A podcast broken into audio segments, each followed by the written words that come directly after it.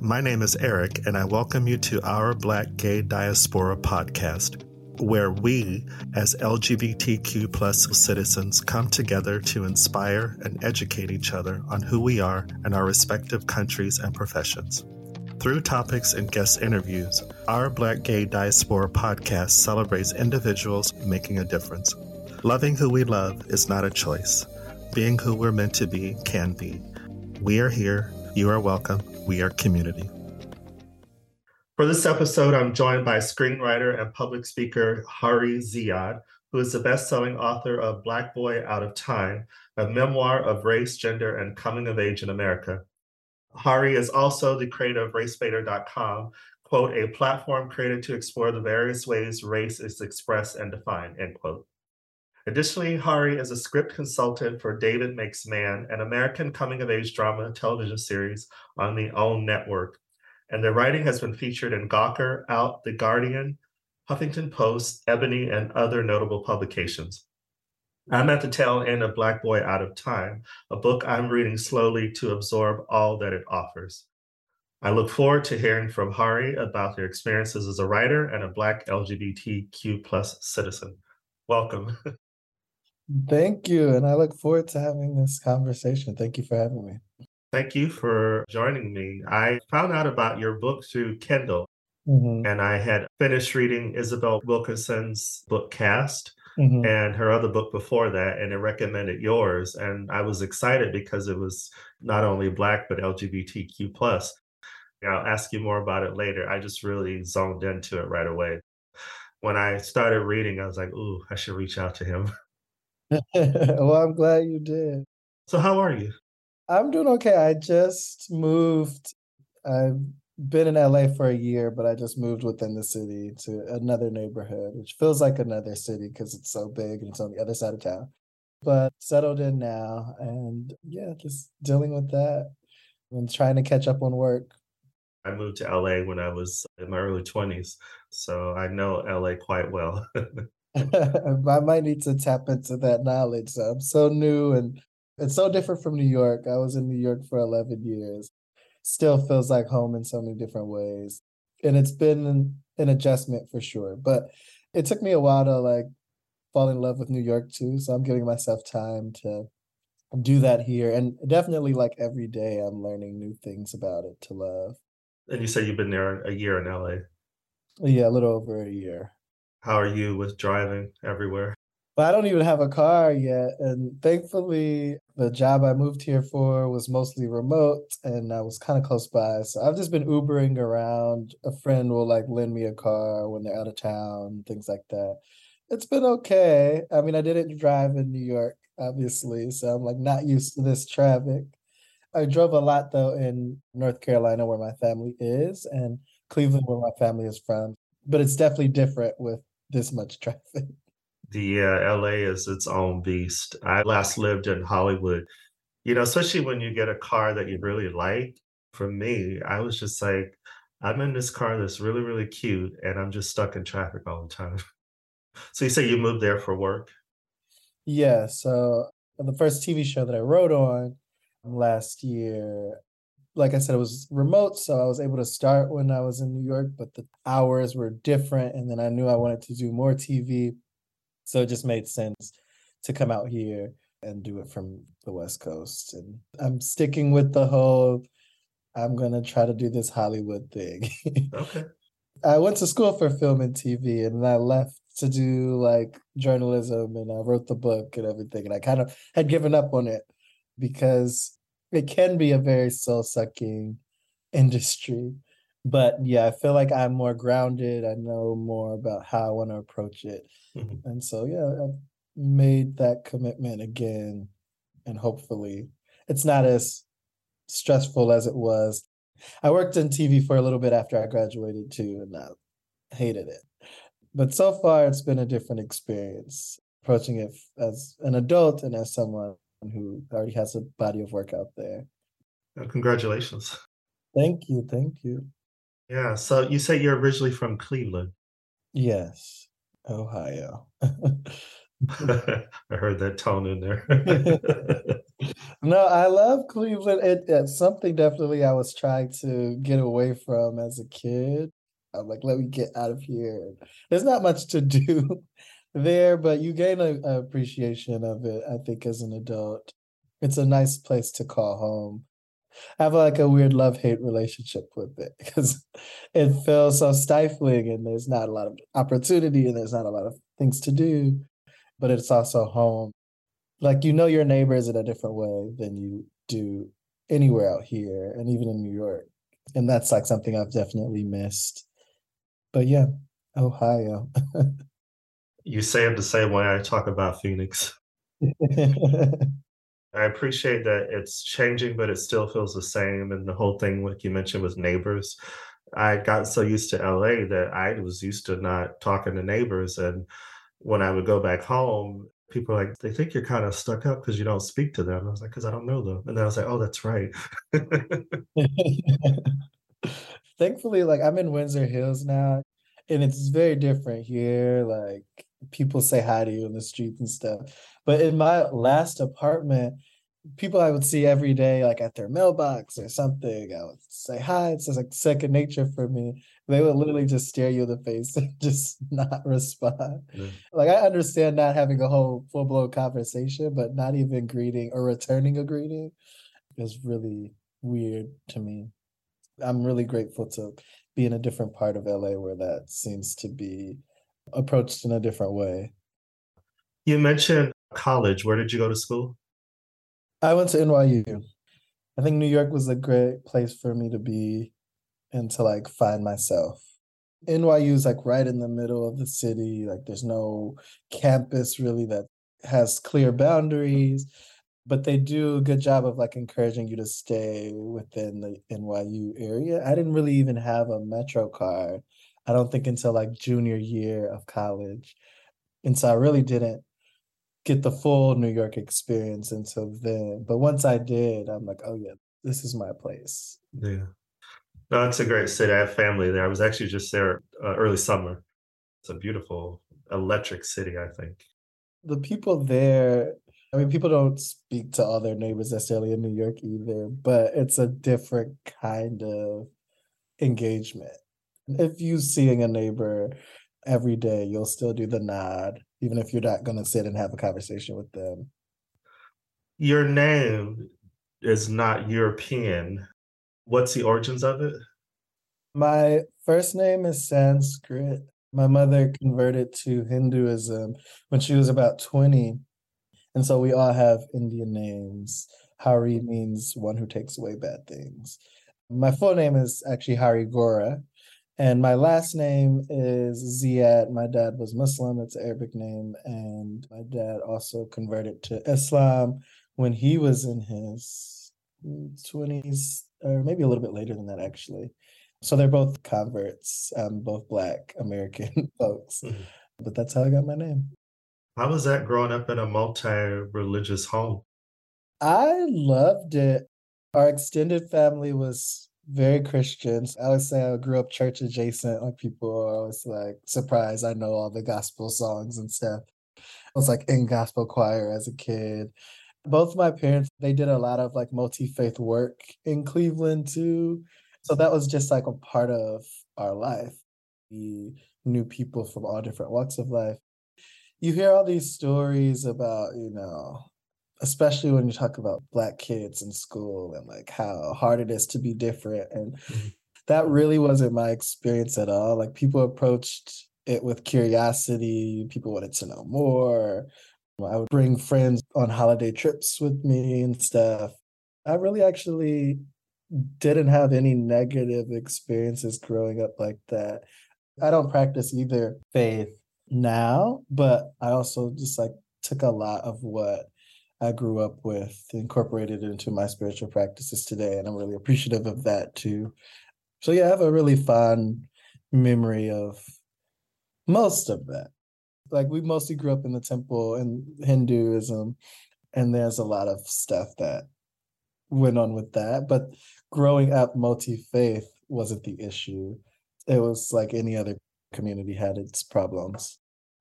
I would imagine as a creator, that's just such a rich stew of of experiences to have yeah, at your disposal. Yeah, and oddly enough, I mean, outside of the book, like even in my journalism, like I didn't really talk about that so much before the book.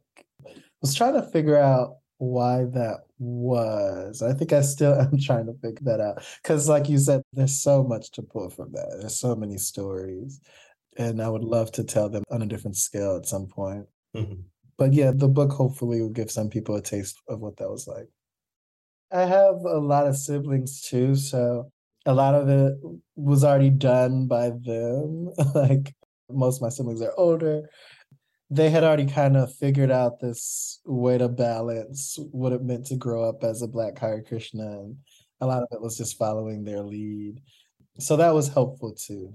I have 18 siblings between my two parents, but grew up mostly with my mother's kids. There were 10 of us.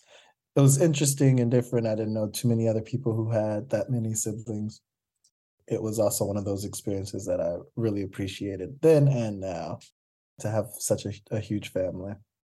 I'm the oldest, but my siblings are a lot younger. So I never went to school with them. And most people, even today, assume I'm an only child. I think because of how I present out in the world. How big is the? My brother is like six and a half years younger. My sisters are 10 and 18. Oh, okay. Yeah, so I always felt like their uncle more than their brother. My oldest sister is 20 years older than me. And growing up, definitely it was more of like a second mother. Mm-hmm. And especially now that my mother passed away, it's like a more of a motherly relationship. Although we've become more friends as I've gotten older. And then my youngest brother is seven years younger than me. So there's like a 30 year age gap between them almost. I've been following you on Twitter for a little bit of time. And what I really like is that, well, I think similar to the book, is that you're very good with putting it out there as far as the topic of race and racism in a way that is unapologetic and I do believe needed. I think we still hide a lot of the realities of racism in particular in the shadows. But I like that you are upfront about that. Thank you. Yeah, I try to be. And that's to some extent part of my mother's legacy too. Like my grandmother, she was very much a freedom fighter in various senses of the word. And I think she kind of like instilled that into her kids. They tried to do the same with us. But I think also growing up Hindu and being queer, whether you wanted to or not, you were unapologetically different. My gender expression was different. And so I think all of those things kind of lended themselves to just that being my approach in life. Try to maintain that. I think getting older and having more things, relying on how well you can not ruffle feathers, you kind of forget that. But thankfully, my mother I have to credit her for like instilling that into her kids. Try to maintain that core as much as I can. I definitely sense that when I've read your work and seen what you've been posting. If I'm understanding correctly with the religion, I don't know if I'm correct in assuming was there a little bit of that in the church or in the temple with race or racism? It was such a weird way of manifesting this particular branch of Hinduism was brought to America from India. And his main purpose was to spread it to the West. And obviously, that generally meant white people. And this was during like the 70s. So these were white people who thought they were also very progressive, but it was also, they're white. So what that looked like was a bunch of white people converting first. My mother was actually one of the first black devotees to get initiated by her guru who brought the religion here. And so they went through a lot of more overt stuff when they started. So 20 years later, when I'm born, they're already well established in the community. But one of the core tenets of Vaishnavism or the Hare Krishna religion and Hinduism as a whole really is we're not the body, we're the soul. So they would take that and mean like, we don't have to talk about race. So there was a lot less explicit racism happening, a lot of more of just don't bring up any problems that you might experience because you're black, because then you're focusing on something that we shouldn't be focusing on. I think as a kid too, you like are not really understanding what's going on because it's happening in this weird subtle form. But as you get older, it kind of makes sense. Mm-hmm. So yeah, there was a lot of that, a lot of stuff that I learned about my mother's experience growing up that contextualized all of that. She got arrested when she tried to enter a temple for the first time with her mother. Like they called the police on her. You shouldn't be here. Like the people who did that were still very much within the community. And so, yeah, definitely was a lot of problems with race. My mother, she became like one of the leaders of the community in Cleveland, and she would go out of her way to evangelize to other Black people. So while we were growing up, a lot of the other devotees that we grew up with were Black. And then we would travel and like go to festivals outside of the city all the time. And, but a, a good portion of the community in Cleveland were Black when you think about the history the larger context of race in the Hare Krishna community. I want to talk about your book, Black Boy Out of Time. You know, I've been recommending it to people because where I'm at right now in my life, you're a Black queer person who touches on all the things that we deal with in our day to day lives. You do talk about things that are unique to you and your experiences, but it's universal because you touch on topics and experiences that we as as black people in general experience can you share about how that project got started or why like i said i went to nyu for film. I was working in tv for a little bit. And i was like the stories that i want to tell i'm not able to make them. Like there are so many structural barriers that are preventing you from having real honest conversations about what it means to be a black person especially just starting off. And i did a little work in news and so i kind of had experience what the world of journalism looked like. So i'm like i'm going to start writing. I started like freelancing about stuff that were my experiences being black and queer was finding that there were also hard to get those out in the world in the way that I wanted to without being stripped down and mm-hmm. without being able to talk about things directly to other Black people on the scale that I wanted to. And so I was like, I'm just going to start my own platform for this. And so I started a, a website called Race Baiter where I published a lot of work. Like it just slowly started building an audience to the point where like people were sending in monthly donations and that allowed me to expand to publish other writers and it became a space for us to talk to other black people without really engaging with the idea that Toni Morrison talks about it's like racism is a distraction. So I named it Race Baiter because I'm like, I know that when people see folks having these conversations in an honest way like this, you're going to get certain charges levied against you. You're going to be called a race baiter, reverse racist. I wanted to embrace that from the outset so that we never have to constantly be engaging with that. And so, in doing that, I started to just, you know, settle into the world of journalism. I met my agent from writing around that time. And she was like, Oh, yeah, I think you should write a book and I'm like 26 or something at the time. And so she really encouraged me to do that. And while I was trying to figure out what that book would look like, I was very interested in the concept of prison abolition. That's a lot of the things that we wrote about on Race Baiter, prison and police abolition, queerness and gender, and all of those things. And then my mother got sick with cancer. And I realized that she was a part of all of those conversations and my relationship with her was connected to all of those things in one way. And so the book kind of became about me trying to reckon with what it meant to lose my mother as a prison abolitionist, as a Black queer person, and tying that very personal experience to those larger concepts. And that's kind of how it came about. And it took about like three years to write. Um, I finished it right before my mother passed away, and it kind of just encapsulated that whole two and a half years of dealing with that. It's a beautiful piece, I think, because it's so honest. And a reminder to me, the importance, what you display in your book is just share your story and people will, will relate if you're coming from a genuine place. And I definitely feel that when I read it. Mm, thank you. Yeah.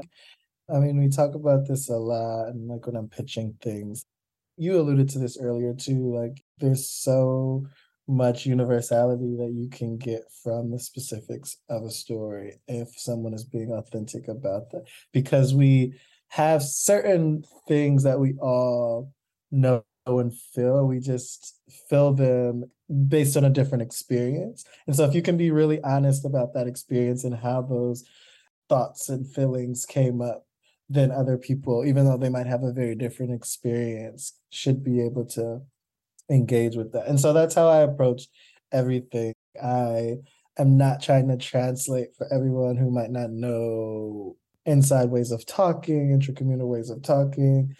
I'm not trying to minimize the things that might be very niche in my life if they were important to me.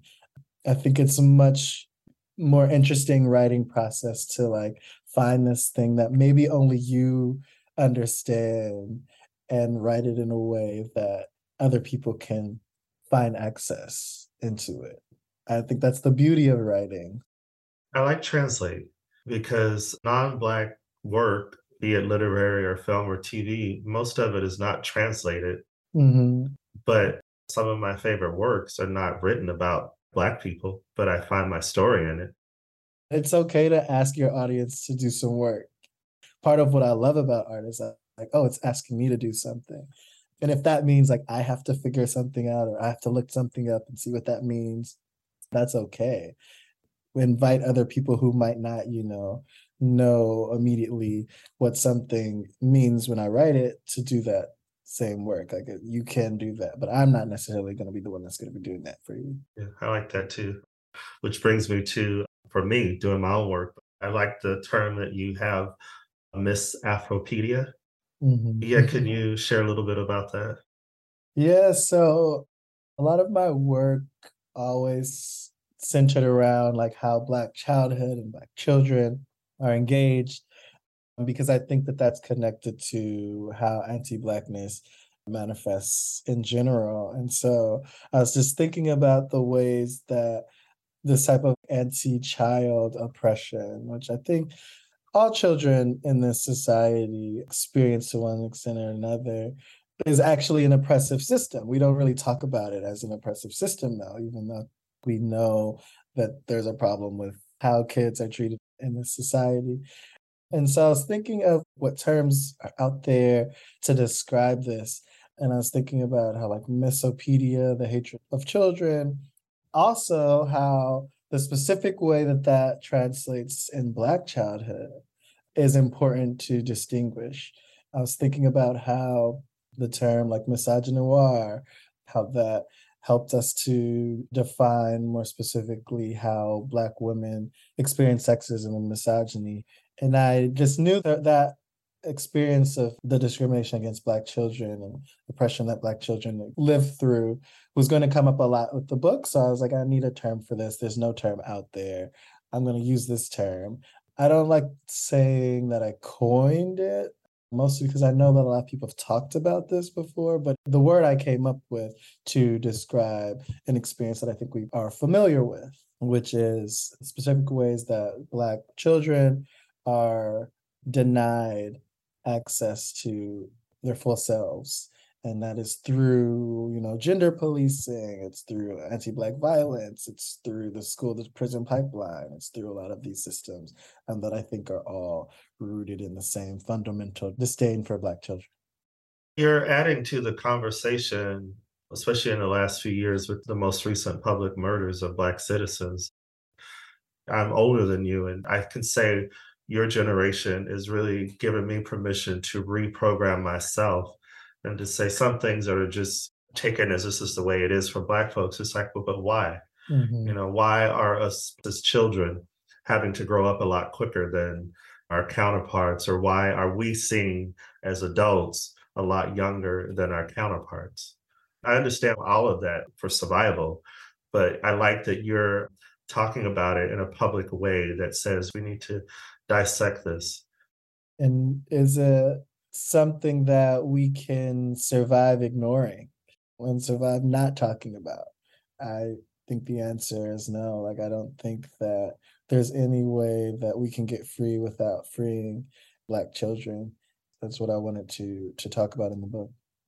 I think it adds to what you were saying earlier about, you know, us speaking to each other. Your projects, your book is speaking to us.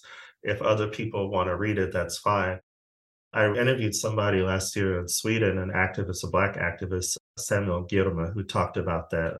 I'm tired of talking about us for them. Let's let's focus on the conversations being just amongst us and for us, mm-hmm. because this is where the true healing needs to begin. Right. You know, not to get them to understand our pain. We already know that. It's energy to try and have all those conversations, even if it was something that is possible to do to change minds, which I could debate on that. Even if it was possible to like write a book and get white people to think about race differently, all of that energy that you're using to do that could also be used to like heal yourself, to heal other black people. We're neglecting that work so often because our approach to these problems is so focused on them. And so we don't build places for us to do the healing work. We don't build places for us to figure out what our relationship to black children are and how we might be contributing to those things how we might be contributing to other systems within our communities that might be harmful but also we miss you know the things we've been doing for generations to break out of those cycles we lose so much when we're just facing out mm-hmm. facing out that's a good way to put it your book is a bestseller. How has the response been within the Black LGBT community to it? The book came out during the pandemic, and the book is through an Amazon imprint. It was a bestseller on Amazon. They've been like pushing it. And it's such an interesting thing because I'm like, there are different communities that Amazon is promoting to, and then I am trying to engage. And so I feel like a lot of the response trickles in slowly over time. Like I think I'm still getting a sense of what our community actually feels about it. Short answer to your question is I'm still figuring out what that response responses look like. But overall, so far, it has been very positive. I used to have a different engagement back when I was doing more journalism. I was more active on Facebook. This was probably before you started following me on Twitter. And I think a lot of folks regarded my work not how I regarded it, which is it's about healing. A lot of folks thought I was just, you know, trying to break things and just challenging other people, other ideas. I'm not a liberal. So a lot of what I was engaging was calling out the problems of liberalism and how that's not going to be helpful for us. And I think a lot of people were surprised that this was so healing focused mm-hmm. and not about everything that's wrong with Black people's engagement, although that's a part of it. For me, yeah, that's been interesting to see that people were surprised with that. But it makes sense now in hindsight, especially that I'm not really on social media the way that I used to. Mm-hmm. I think a lot of people thought that I was meaner than I am. And that's just social media. You can't really get a sense of who people are. Maybe it's just interpreting it. Because I can even say for myself, the truth sometimes is uncomfortable, but it's how I'm filtering it in. So I need to look at why I'm uncomfortable. We just are used to putting blankets over it, putting lipstick on it, instead of just letting it be raw and what it needs to be. That's just my interpretation of it. no, no, I completely agree. Since you are a screenwriter, would you ever consider transitioning this to a film or TV project? We were in talks with a bunch of different people about that. and they're ongoing. Kind of died down a little bit as I've taken on other projects, but even if it's not a direct adaptation of the book, I definitely want to revisit growing up Hare Krishna um, as a black person in TV or in a film medium at some point. So it's just a matter of when that'll happen. It's really difficult to do biographical work unless you're like huge in TV or in film starting off. My anticipation is that after I get a couple other notches on my belt, then I'll be able to revisit in the way that I would want to. But definitely, I'm interested in doing that. We've talked about the black aspect with you being queer. Are you out completely in your professional life? Oh, yeah. definitely. I feel like, and this was a, one of the benefits of doing journalism too, is like so much of my shit was already out in the world. Like I've been writing about my life for such a long time. I've been talking to a lot of friends in the industry because I don't necessarily get as many meetings, but the meetings that I do get with folks are with like people who already know for the most part where I'm coming from. And that means that the potential for collaboration and for alignment is so much greater because of that. I think if I had just started off right after college and like hadn't really put a lot of my stuff out there publicly, it would be a lot harder to find that alignment, or I would be doing a lot more muting myself or staying in the closet or being pressured at least to do that. And not just about queerness, but about everything. If you Google me, you're going to find out I'm a prison abolitionist and all of these things. I feel like we're coming up on a renaissance, the Black LGBTQ plus community. Social media seems to be helping us, and like this is our voice. Mm. I just recently, and I posted it, I was a little afraid to do it, but really shocked that a major publication had an article about LGBT weddings. I went through 31 photos, and there was not one Black man and not one Black male couple. Mm. And this is not knocking that because I know that that's a huge thing. The person at the top may not be aware of what's going on beneath but it did surprise me and i just bring that up because yeah with you being out in your work incorporating who you are into your pieces i'm visiting friends who have this great movie collection of gay movies these are great works i still want to see people that look like me that was the whole bros conversation right i don't know if you felt the full weight of the whole conversation being out of the country. But you know, Bros with Billy Eichner was marketed as like the first major studio produced gay rom com. It didn't do well in the box office, and he was like lashing out, like everybody's homophobic. But I'm like, this wasn't marketed to us. Like when you're saying, "Oh, this is a queer film," and it's just two white men, we've seen that. Yeah and you're marketing it as this groundbreaking thing. And I heard actually the film is good, but I'm like, why do you still think that white gayness is groundbreaking? It's not. There's nothing groundbreaking about it. No. And I think we we as in like black queer folks are at a stage where we're just not interested in accepting that anymore. And especially at the expense of our own stories. Being overlooked, literally. you know, nobody's saying those stories aren't important, but 50 plus years after Stonewall, and we're still climbing out of the gutter saying we're here. Right. How is it for you in your professional life in general? You know, we talked about just now with bros and racism and race. We're not unique in homophobia being in the Black community, but we do experience it. How is it for you working with Black straight identified professionals? my experience is very new. I don't have that much experience, but what is set up in Hollywood is that if you're black, I just kind of posted about this on Twitter. You get ahead by reinforcing how things work.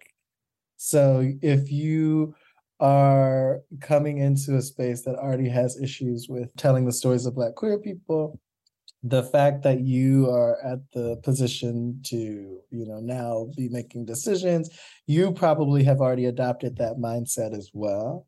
And maybe even more enthusiastic about reinforcing that because you know how precarious your position is and so i found that happens a lot with black people in hollywood they become the enforcers of the ways that Hollywood can be exclusionary to other Black folks and other people of marginalized identities.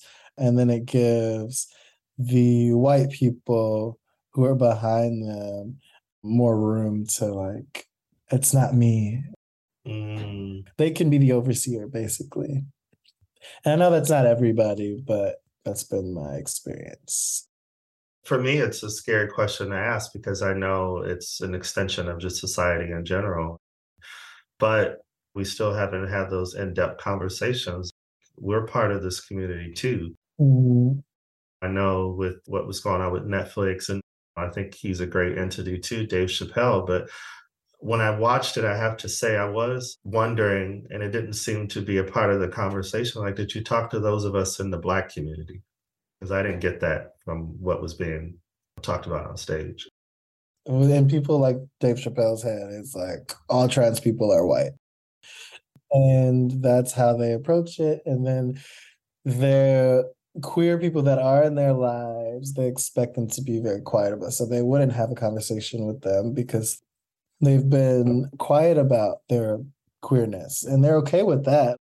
I've worked with straight black folks who have queer siblings and things like that, and they're okay with that but it would come up in like different conversations that you know their brother or their sister or whatever was quiet about it and so that's a different type of queerness like it's okay to be queer as long as you're not trying to change anything and i feel like with folks like dave chappelle if he does have any queer people in his life he would naturally gravitate towards the ones who would never challenge him on the things that he say it's an interesting situation to be in I feel like we're at a point now that us collectively and individuals like enough. yeah. I know I have examples in my own family structure, you know, like you said, it's like uh, we could be okay with it as long as you don't talk about it too much. To kind of backtrack a little of who you are, how were you when you discovered your gift for writing? I feel like I've been a storyteller for a very long time. And this kind of goes back to growing up in the Hare Krishna community too. It's very much a storytelling religion. I'm like I remember growing up, my mother would be cooking and we were homeschooled. And instead of doing homework or something, we would just read to her from the scriptures. And she read to us a lot from the scriptures. And there's a lot of myths that we utilize in the Hare Krishna religion to tell different stories. So I just grew up with a lot of those reading and watching a lot of Krishna related things. And it just felt like a normal part of life to tell stories and to listen to stories and to use that to gain an understanding of the world. And then around the time I was like five, I want to say, like my dad got this VHS camera. And I remember just falling in love with this camera. I'm like, how do I tell stories with this camera? And there was like this trick where you can like make yourself disappear. I, I read about it in the book. And that's like, oh, I can tell stories in this way too. And that, that kind of stayed with me. I started writing my first book. I don't think I ever finished it, but I wrote like 50 pages of a book when I was like 10. Um, and it was a fantasy novel about Pangea. It was like the whole supercontinent, but there were humans and dinosaurs all living at the same time. I wish I still had that. Mm-hmm.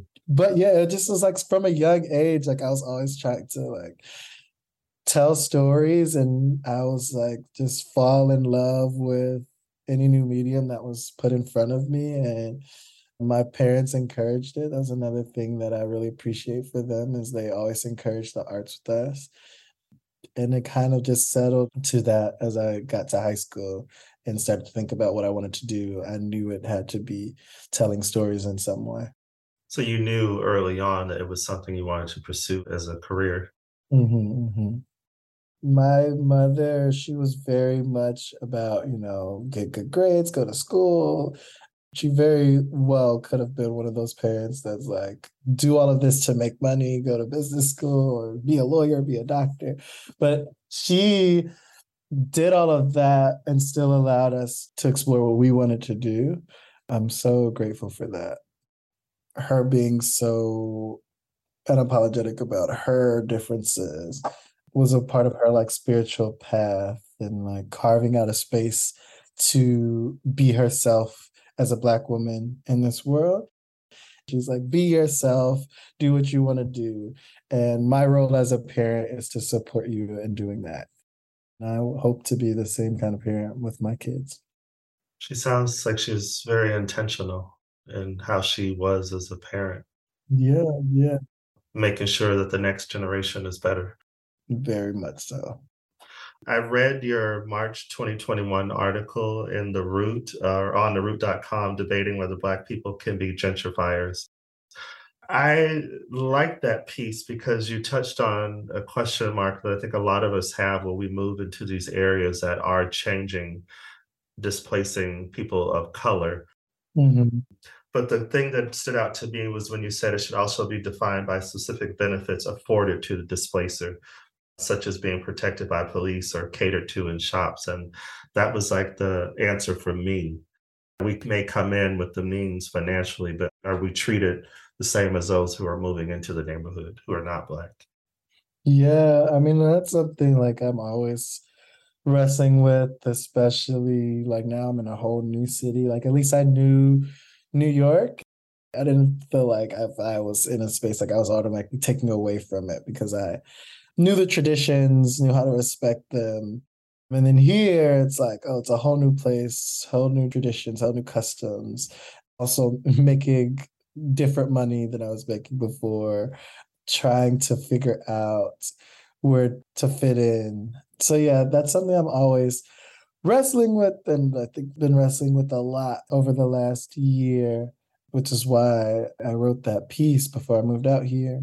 And I don't know if I've figured it out completely, but I think that um just listening to the people that have been there before is a really important first step we were talking about you know what it means to know your neighbors like that's so important to me because i feel like unless you can do that there's going to be some aspect of you that does contribute to the gentrification of the space because so much of that is destroying community in order to combat that like you have to just be really intentional about that i didn't understand fully gentrification and the insidiousness of it in some ways until I visited family in New York in 2018 there in Brooklyn. And I was out and about just as a visitor. I don't really know New York. And I went to this bookstore and I went in and I saw that they weren't Black, but that didn't really register with me. But what I became aware of right away is I was treated like I was trespassing. Mm-hmm. My first thought was, they don't know if I live in this neighborhood. They've moved in here and they've decided that the people who are here are not their neighbors. That's how they operate. And I feel like it's so easy to adapt that mindset. And I want to like be challenging that. It's like if I move into a place, I don't want to feel like the people who are here before me are not my neighbors. and I don't want them to feel like that about me either. But until I get to know them, I'm not. So it's up to me to do that work that's a very colonialist mindset. Well, I want to thank you again. Every interview is a great interview, but because I'm reading, you know, your work now, it's like it's really great to meet the person behind the work. Thank you for having me. I haven't done a lot of conversations about the book recently because I've been all in TV stuff. I feel recentered. I'm like, maybe I should do more of these. Speaking of, just one last question, if it's okay you were a script consultant for the uh, show that I mentioned in the intro. Can you just uh, share a little bit about that? Yeah, so that is a show by Tarell McCraney, who wrote the play that Moonlight is based on. Uh, it was his first show. He had been reading some of my work before. I was like, oh, I feel like you might have a good sensibility for television, which is really interesting. He didn't know that I went to film school and wanted to do TV. And he was like, I have this project. Let's talk and see how we can work on it. And that's actually what got me back into TV. Like I was not thinking about TV at all. He told me about this project and I was like, oh, cool. It sounds really great.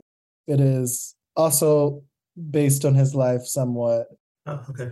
Black kid in Miami who his father figures killed and he's like dealing with what that means and his own like mental health going through the things that black kids go through. His best friend is also exploring his queerness. It's a really beautiful show. If you like moonlight you'll probably really enjoy the show. But he wanted me to come on because I've talked about a lot of issues about anti-blackness and gender in particular, I think. And just seeing how they were able to craft that show in that room, it showed me, I guess, for the first time that maybe the kind of stories that I want to tell in Hollywood, maybe it is possible to do that. Mm-hmm. And so that's when I was like, okay, I wrote my sample and I started putting myself out there for other jobs after I got on that one. Do you have any last comments or anything you'd like to end with? If any of your listeners are interested in buying the book, you can find it on Amazon, anywhere you get books, Black Boy Out of Time, or on my website, which is just my name, hariziyad.com. Thank you for having me. And where can we find you online? I'm on Twitter, Facebook, and Instagram at Hariziyad. Enjoy the rest of your evening, and we'll talk soon. Thank you for spending time with us. If you enjoyed this episode, please rate, comment, and subscribe. Share with your friends too. You can also follow us on Instagram at Our Black Gay Diaspora and on Twitter at BLK Gay Diaspora. Until next time.